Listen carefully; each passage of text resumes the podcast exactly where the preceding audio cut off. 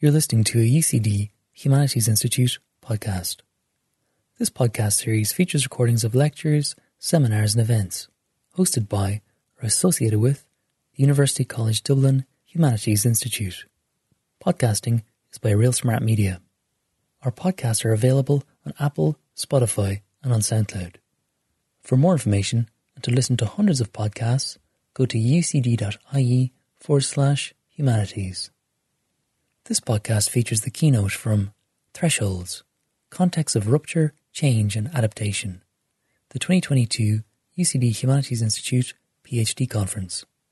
This conference took place on the 25th of March.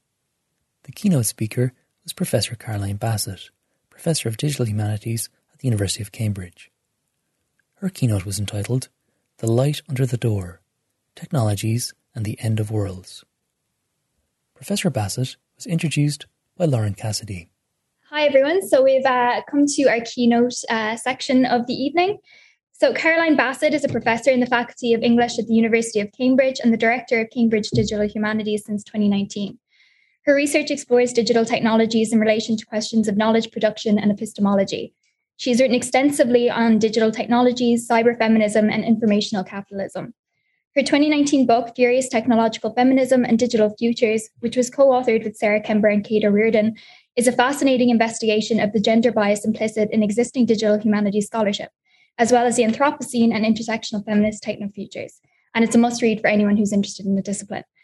Her newest book is just out now in March 2022, and it's called Anti Computing. So please, warm welcome for Professor Bassett.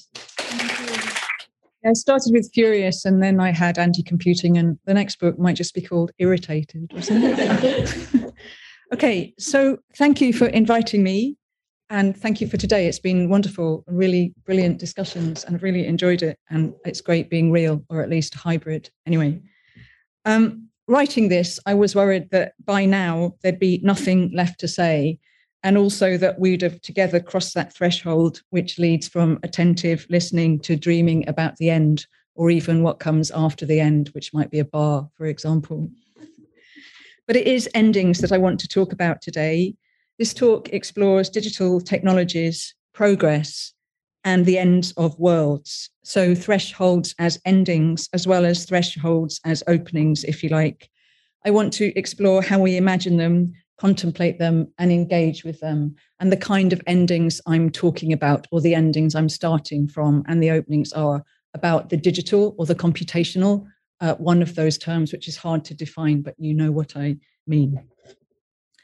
What does it mean for instance that we explore the prospect of endings of the world of the human of the planet partly through the use of digital technologies that might contribute to those endings coming about hopes of a future based on an investment in technology could be in this way considered a kind of medium form of cruel optimism, perhaps. Because digital development, digital shifts, digital breaks, digital ruptures are not happening somewhere else in a different register, separate from what we write, circulate, live through, or are ordered within. Whatever those discourses of expertise and authority which suggests to us that issues such as AI science and its risks are beyond us or beyond the humanities. So that, for instance, warnings about singularity, catastrophe by scientists or technicians are regarded as valid in one way, and critiques of systemic, systemic exploitation or discrimination through data bias by humanists in another might say. Matters of fact and matters of concern you might want to think about. In fact, this talk is partly intended as a defense of or an investigation of why the humanities has significant things to say about media technological thresholds and portals, including those that seem least amenable to textual critique, most material in their effects. This might be, I think, because our incompetence in one area, let's say, that which is designated the specifically and narrowly technical, can direct attention to the degree to which another set of skills also matters, humanities skills, because they will be needed, but also because they are intrinsic, because we write with them, because we're in with them. It seems to me that these things are as important to the constitution of the networks we fell into as code or internet protocols or infrastructures. Technology is also culture. And so cultural studies, humanities, and literature is needed to explore it. I'm sure this audience knows this. But at a time when digital humanities is sometimes taken to be replacing one term, the digital, with the other, it bears repeating. And the form of DH that I'm interested in exploring and developing seeks to expand rather than instrumentalize or replace. At any rate, this talk explores media technological thresholds. I do so thinking about these thresholds as a series where the trajectory might be from the internet as the portal that swallowed us and reversed out to us to the AI that might kill us. The point being not only to explore this in relation to endings, but also in relation, in some way or other, to literature. Thinking through these issues, I found Jacques Derrida's 1980s discussion of nuclear criticism in an issue of Diacritic, part of a seminar exploring the humanities and nuclear defense in the Reagan Thatcher years. Very thought provoking, and I'm going to return to it. It's a kind of leitmotif of this uh, paper, in fact. There's a caveat here. When I began to write this paper, my interest in the discussions in nuclear criticism was rather formal. I was interested in Derrida's exploration of thinking the limit and thought that it suggested ways to consider AI singularity and the claims of a kind of technological terminal threshold. Today, in the context of the Ukraine and in the context of what's happening in Europe, it seems differently relevant, maybe violently relevant, as those events unfold. And as they underscore a connection that's always more than formal more than analogous or metaphorical between information and media technology, machines of war, societal collapse, and bodily disintegration. The connection, I think, so I'm not really invoking this, I'm slightly worried about invoking this in an opportunistic way, if you like, but I actually think you have to invoke it because these technologies are related and because they link. I'll come back to that. It seems to me that these connections haunt us all, albeit differentially life on Mars or refugee status as an aspiration in networked enabled global capitalism, depending on who you are and the stakes that you have in it. And of course, the connection ghosts into being in fiction, films, popular imaginaries. A Wikipedia entry on films and novels at the end of the world lists literally hundreds of entries. Technology, war, societal collapse, the litany or the taxonomy repeats and repeats if you scroll through them quite fast, though, they blur together. These various forms of the end of the world are not discrete at all, but intimately connected. And these connections inform this talk, as I hope will become evident. For now, though, I'm moving back, if you like, to think uh, about digital media technologies and to think about the usages of thresholds in relation to digital media because mapping computational futures as a series of thresholds or portals is something done by industry futurists and tech developers, of course. And the maps they produce certainly have a performative kind of force. But it seems to me that portal thinking can also be part of attempts to think the technological future differently. And that, I think, is something that we might want to be trying to do. One of my concerns is to think how these different ways of thinking with portals intersect and connect. For example, how might a view of digital technology as a portal to growth, which is more or less the industry view, reverse so that the final threshold entails a violent contraction, acceleration, hitting a wall? Thinking about thresholds, it seems to me, invites thinking then about the nature of progress or progression and technological progress I'm talking about, and of the degree to which this tends to be, on the industry side, regarded as ontologically or even teleologically driven. On the other side, or a different way of thinking about it, the humanities or media studies tends to think about these kinds of progresses as contingent and therefore rather more uncertain and actually rather more intervenable in. I know that's not a word. Thinking about these uh, thresholds, the, the two different kinds of thresholds, or thinking about the notion of technological thresholds as a flow, if you like, as thresholds we flow through, which introduce uh, barriers, but which also are part of this sequence, if you like.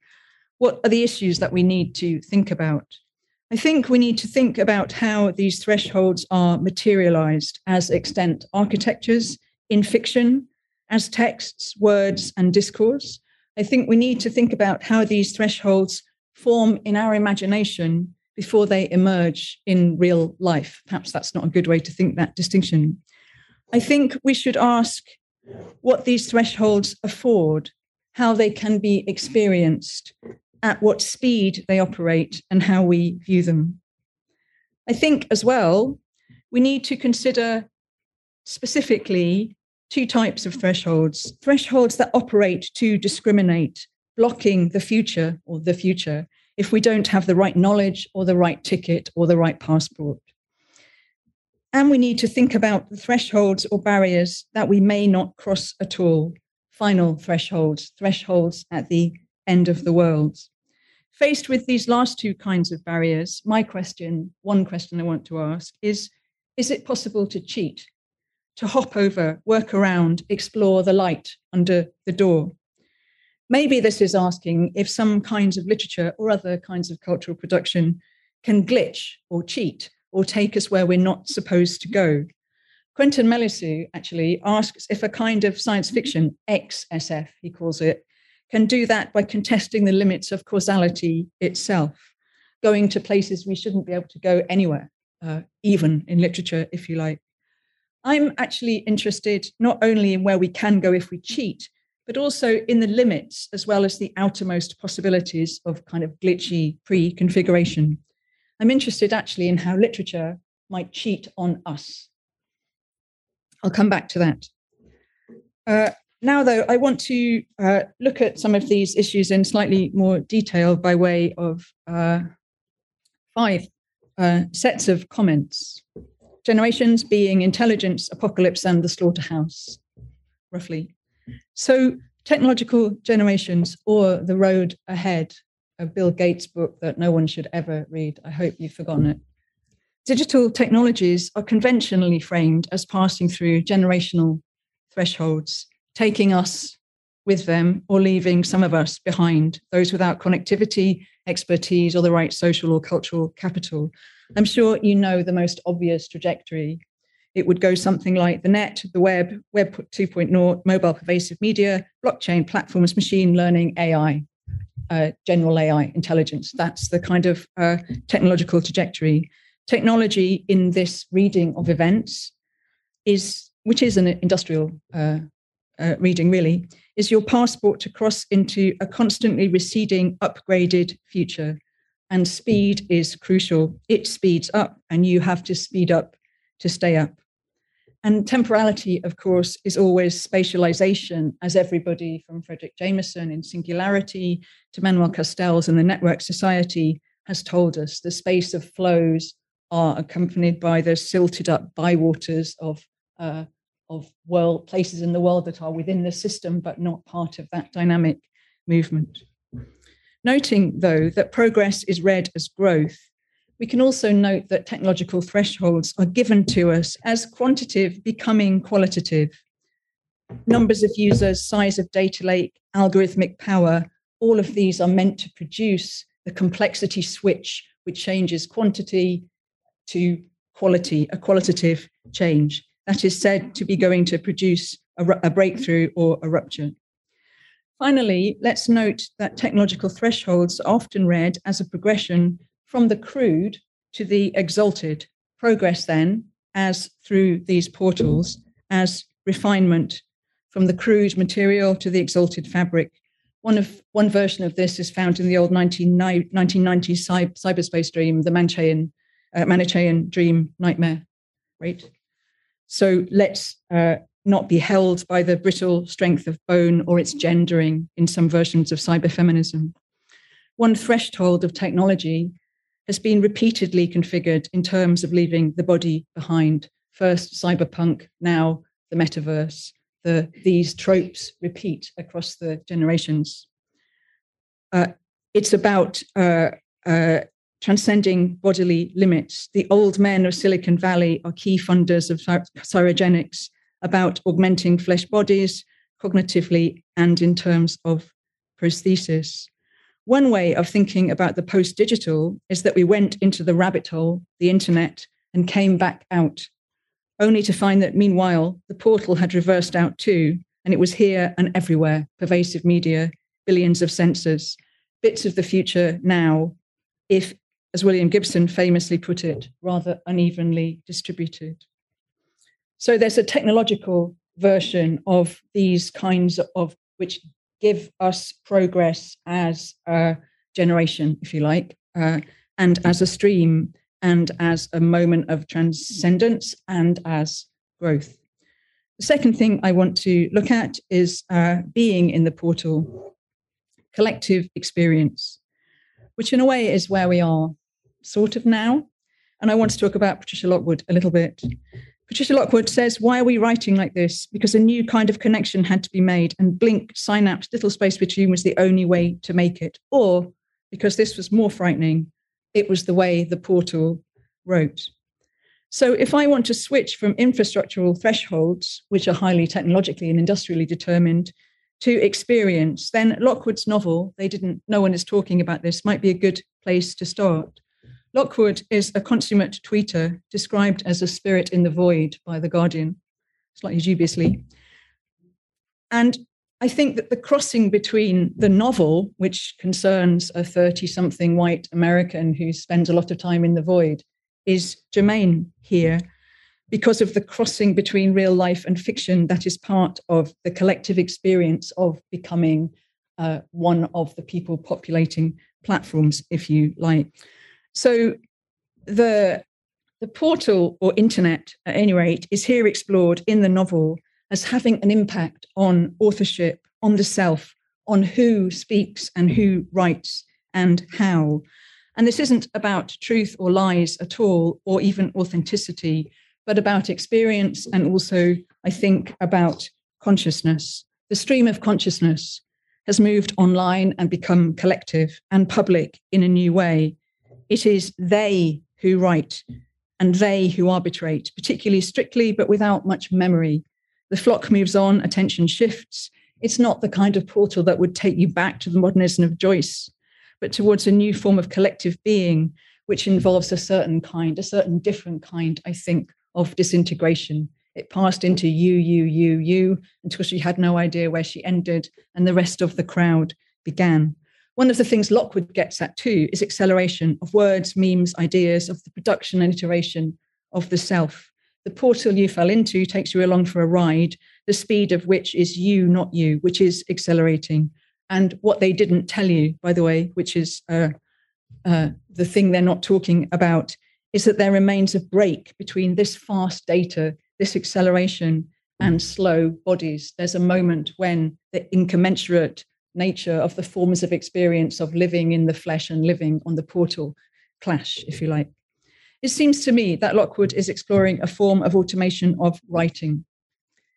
The they of the portal is an assemblage that takes on a life of its own and seems to write for itself, which might mean it cannot write of certain experiences at all, or that we've left them behind uh, one side of the portal. Lockwood is powerfully diagnostic, I think, of the state we're in, or some of us are in. She never forgets she's a white American internet native, and she's exploring that situation, if you like, both in relation to the disintegration of her conscious writing being and in relation to her sense of the privilege of that disintegrating situation. Okay, the third uh, third heading I want to talk about is not the experience threshold, but the intelligence threshold. And I'm talking very briefly about Ted Chiang, stories of your life and others. And thinking about this form of automation, not of, again, not of writing, but of intelligence, I think we're moving further in towards looming technological thresholds. They're not here yet, the moment of AI singularity, whether or not we believe it's going to come, which already informs our imaginaries. Ted Chiang begins a story in uh, Stories of Your Life uh, and others with uh, this quote. He says, It's been 25 years since a report of original research was last submitted for publication. In Chiang's short story, human science and the humanities have become a matter of attempting to follow the knowledge produced by intelligent machines. Academic journal articles are now exercises in translation as human scientists engage with machine level thinking they cannot fully grasp. Chiang's story grapples with a form of automation knowledge and also with the changing terms of uh, knowledge exchange. Donna Haraway sense that as machines become more lively, we become frighteningly inert. And his tale resonates, by the way, with attempts right now to make, uh, to try and make, uh, or, or, with a moment that we're probably experiencing right now, when our attempts to make our language com- comprehensible to machines have translated, if you like, into our attempts to try and understand uh, the knowledge that machines give back to us. So we used to talk about how to encode our uh, our language into machines. We now think about how to uh, work through questions of black boxing and explainability, and that's the kind of reversal I think that uh, Chiang's talking about. So Lockwood's sense of digital being was at once about slipping into the stream of consciousness drowning in the race forwards. But technological advance, of course, is configured also in terms of an absolute rupture as a break, the, singular, the singularly new. Technological singularity tends to be framed as the moment when human intelligence is surpassed, when machines made by humans become more intelligent and more powerful than the humans who made them, and when they take on the power that that gives them or perhaps, say, multiple scientists, we've mistaken the finality of the break and the timing or duration of its initiation and are already in the process of transition, experiencing it only tentatively, since its outcome is outside our experience, and because we're wrongly expecting to recognize the moment and to be able to make that final decision about the digital switch. So, Ted Chiang gives us uh, intelligence as a threshold but of course, the way that the kind of uh, discussions around singularity are framed also suggests it represents not only a cognitive threshold, but becomes an existential risk. Singularity is a matter of the superseding of the human self by the technological self, a matter of control and mastery of who owns the road, if you like, to all the futures.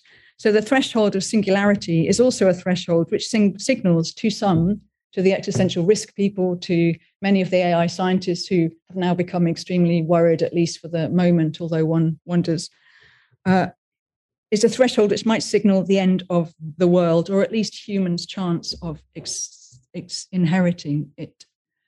Okay.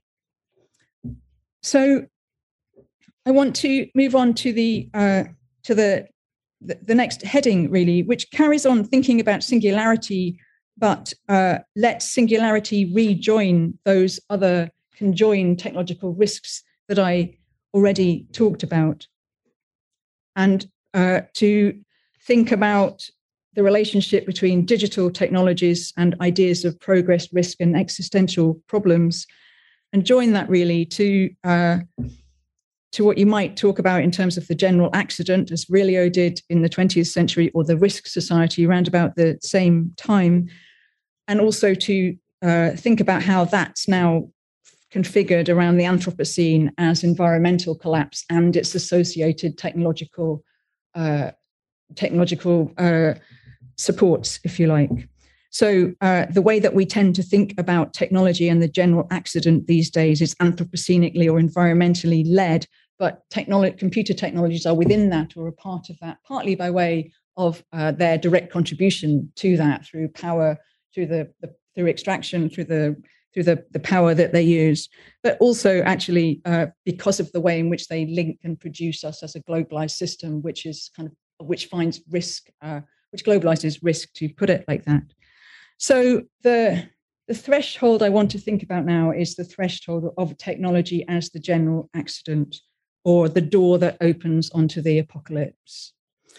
And let's just note it's getting pretty crowded in there.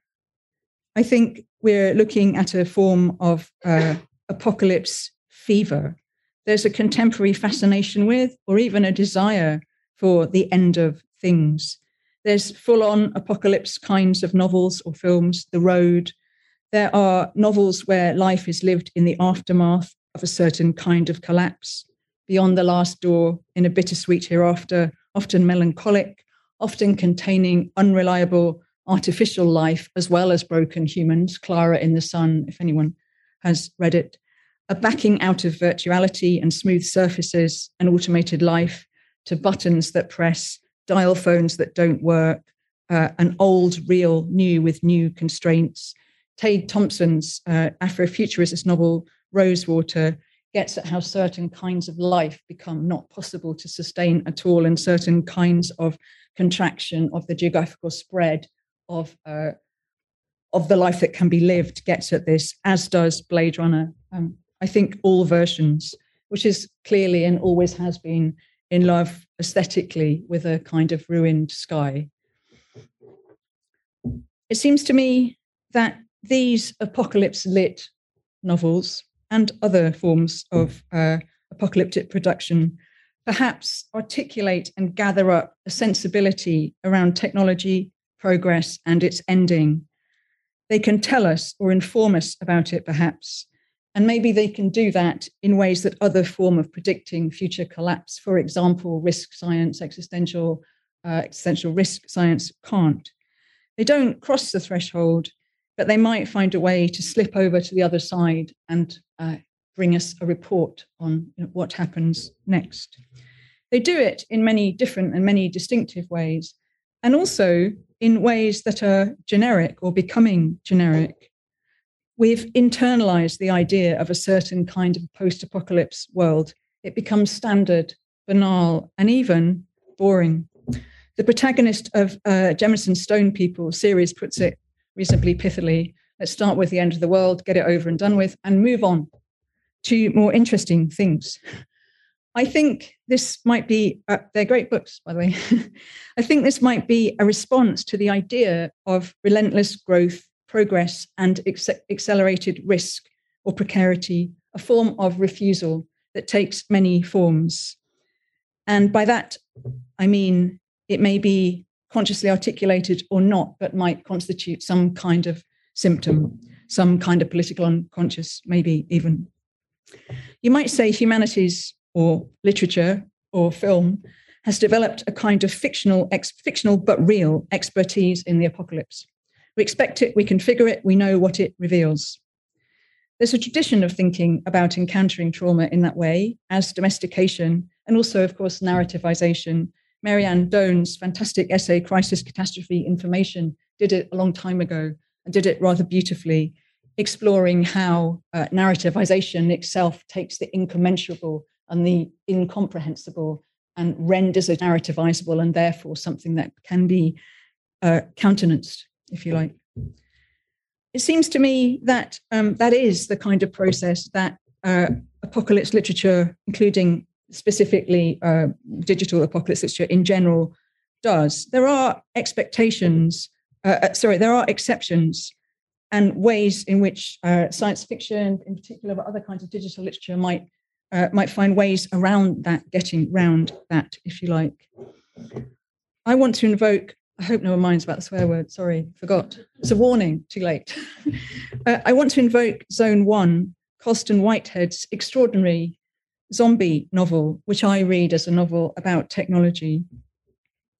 One of the end of the world categories in the wiki I invoked earlier was human collapse, but another was zombie.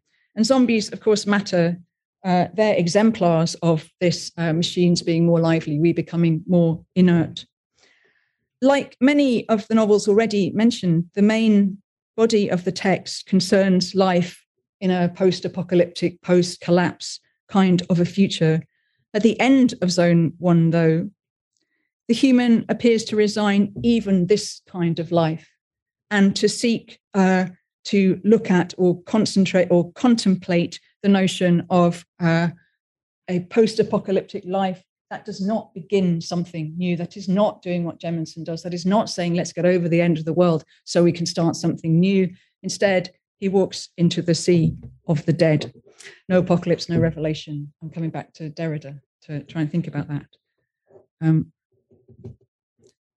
I guess that's a kind of an ending. okay. So the last threshold that I want to talk about, I think it's the last, is the nuclear threshold, the unfixable, the unrehearsed, the unrehearsable, and the not very contemplatable. That's what I want to think about. So the final threshold I want to talk about with which information technology is associated, and again, in relation to those other technologies and those other formations that I've already invoked, is the extinction event or the nuclear threshold taken to constitute or stand for the wholly other. That is distinct from thresholds concerning partial, if general, or slow or durational collapse, operating as a guillotine, if you like, but exceptional in other ways too. And thinking about that, I'm going back to this diacritics collection and to Derrida's discussion of nuclear criticism and of the idea that nuclear criticism is a form of, uh, of critique, if you like, a way to theorize and understand and think through uh, these kinds of moments. So, uh, nuclear criticism uh, was written in the 80s, more or less around the time of the Star Wars program uh, the Reagan Thatcher uh, Star Wars, well, the Reagan Star Wars defense program, and the US and Anglo American contention that there was such a thing as a survivable nuclear war, which many people took to mean there was less prospect of survival than, than, uh, than before. So it was a response to the ter- deterrent, if you like. So the nuclear criticism and the diacritic seminar was really held as a humanities critical theory, medium theory, feminist theory, response to the unprecedented prospect of global annihilation, terminal destruction that emerged in relation to Reagan's policy of survivable war. That's Bruce Sterling making that comment about fake news, by the way. Uh, survivability suggests an after, what to do in the case of an atomic a- attack after an attack. Nuclear campaigners at the time, and much more accurately, in my view, said we would be simply gone with the wind. Absolute dissolution, shadows on the ground, those being horribly familiar. In fact, those are from Hiroshima in 1945 and in commemoration, actually, since then, in many different ways.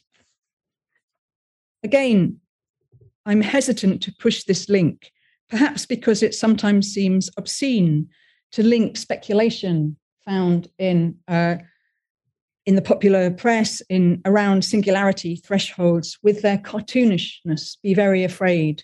Here be monsters. Here is a Terminator. Here is a particular register of thinking death, with the arms race and nuclear war and the bombs that fell in 45. But the thresholds can join and while we may not think that machines are going to stalk the land, that's fantasy, we do know that technological warfare, including intelligence and drones, links in. These are connected.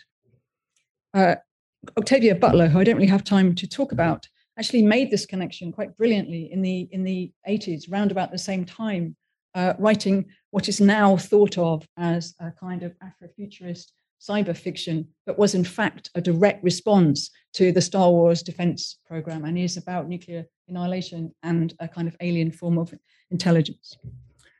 So, if it seems important to think about the nuclear threshold and it seems important to ask why the humanities need to think about it, then what might its features be? I think one, and maybe this is obvious by now, uh, not obvious to you. I hope I've made it clear, is what I mean. uh, I hope I've made it clear already that there's a distinction between apocalyptic and terminal thresholds. The apocalypse entails revelation. Something is revealed through the portal, even as we transition through it and beyond it. Beyond the terminal extinction portal, there is no apocalypse, no revela- revelation this kind of end of the human and in its AI assisted mode relates to the vanishing, the sudden shadow, not a post, post digital, post modern, a reconstruction, post wreckage, nor a post human, let alone a route to post humanism. It's a void. Two, domestication, banalization, even narrativization might not seem apt as responses in these circumstances. And as we've noted, science fiction generally does not terminally end. On the on the contrary, seeks to begin, seeks to find a beginning. I don't think it's only science fiction. Actually, I think that's um, it's just easy to talk through that. Remember Jemisin. Or we might say, literature seeks to delay. In nuclear critique, Derrida comments that even in the threshold of the terminal portal, literature cannot help but speak of other things as well and invent strategies for putting off the encounter with the wholly other. Literature delays, cannot help but speak of other things, cannot face, in a sense, that portal.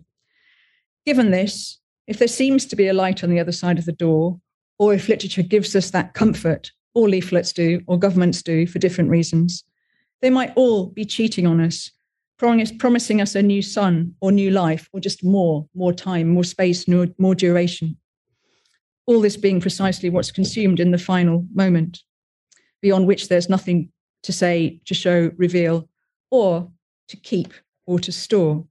I think, by the way, that insofar as Zone One comments on this situation, particularly in its ending, we might say it's uh, not apocalyptic literature at all, but in that sense, a kind of nuclear literature. The question so, in all this, then, or insofar as Zone One comments, is it doing something, if you like, that literature should do in these contexts? Where is it placed? What should it do? That question, of course, what should literature do in times of existential crisis, is one that we're familiar with. We're asked it again and again uh, in relation to many different things. For example, in pandemics, why fund this piece of literature, this film, this theatre when you could fund that, this medicine, this vaccination program. When we're in the portal, the threshold of this kind of portal or this kind of peril, or think we may, it's difficult to uh, make the case for the function or the place or the uses, if you like, of the humanities or of literature. After COVID, should you build back with the humanities or find a more efficient way to consider what might have been a close call with existential risk might still be. We don't quite know, do we? The reason I'm making that comparison is that's exactly what the ex- existential risk people do say. And I think their Benthamite focus on the effective idea, on prioritizing what is effective as an existential response rather than focusing on duration or what might come between, uh, has very little time at all for the humanities and for its delays, for its desire to uh, to to think before the uh, we go through the portal, if you like. I think that some of the arguments in Derrida's Missiles essay can contribute to framing a response to some of those kind of forms of thinking. And his arguments are, I'm going to try and just talk about his arguments a little bit, uh, though this is very compressed, really. Uh, his first argument really is that uh, the technological crisis, his, his first argument is that the nuclear crisis uh, he was facing in the 1980s was a crisis that was a real crisis whose event was yet to come. That's the, that's the key uh, argument, really. So, as in the technological crisis we face today, total nuclear war, the terminal horizon of the 1980s uh, is to come. As a consequence, in its form as a not yet. It entails rhetoric, policy, interest, we might say legislation, publics, opinions, media, documents, discourse. And thus it is, as Derrida put it, exceptionally textual.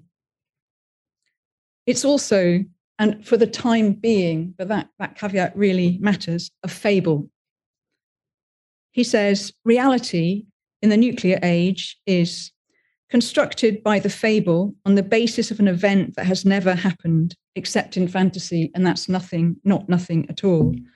An event whose advent remains an invention by men in all the senses of invention, or which rather remains to be invented. I think one of the points here is that the humanities understanding, perhaps of fiction, fabulation, or the stakes of realism without a referent yet, which is what the entirely unprecedented existential threshold is, can be informing, can matter, can be a resource for thinking when thinking about these kinds of uh, moments. Nuclear criticism, as I read it then, works in the shadow of the looming existential threshold rather than seeking to see through or hop across or cheat from the other side to find a way to be over there without making the passage. Moreover, although it's aware of a door, a horizon, a moment in the race, it differs from the progress narratives that we hear of from industry because while they consider the flow along that stream as inevitable, whether the ending is for good or ill, nuclear critique, which is humanities critique, is not teleology, and its insistence on speculation enables a kind of politics. Derrida again. Nuclear war is speculation, an invention invented, quote, in order to make a place for it or to prevent it from taking place. Either way.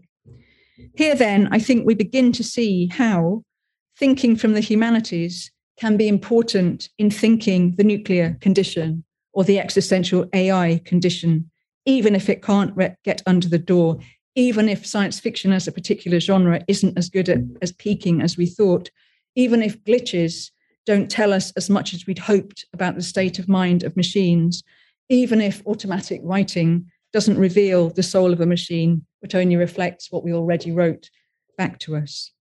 The point then is not literature as prefigurative.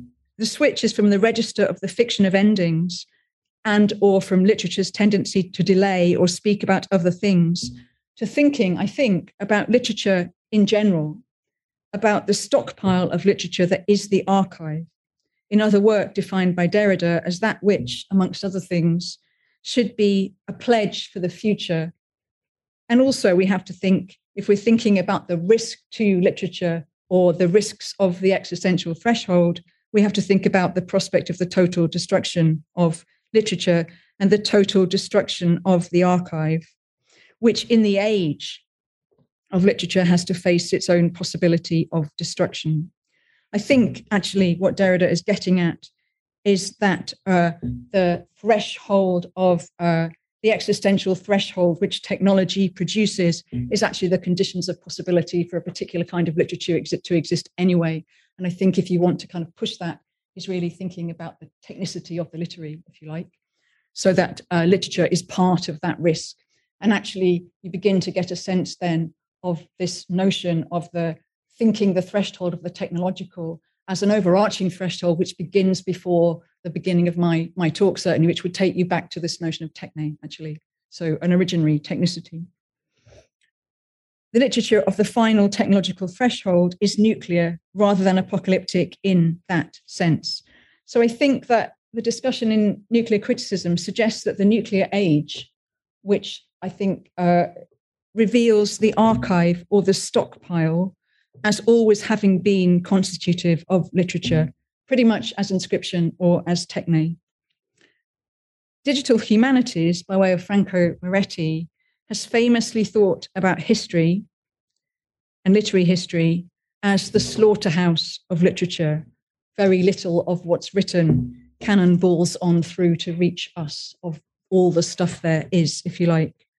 I think the nuclear age invites us to consider instead literature in the slaughterhouse, and also perhaps to question what we want or why we lean on or make demands of digital afterlives and what that might mean.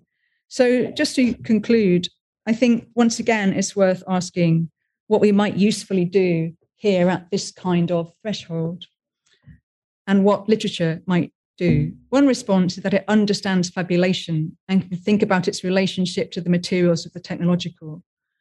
Taking this seriously is my idea of what an expanded and, in Derrida's terms, responsible digital humanities might be. Thank you. Thanks for listening to this UCD Humanities Institute podcast. Our podcasts are available on Apple, Spotify, and on SoundCloud. For more information and to listen to hundreds of podcasts, go to ucd.ie forward slash humanities.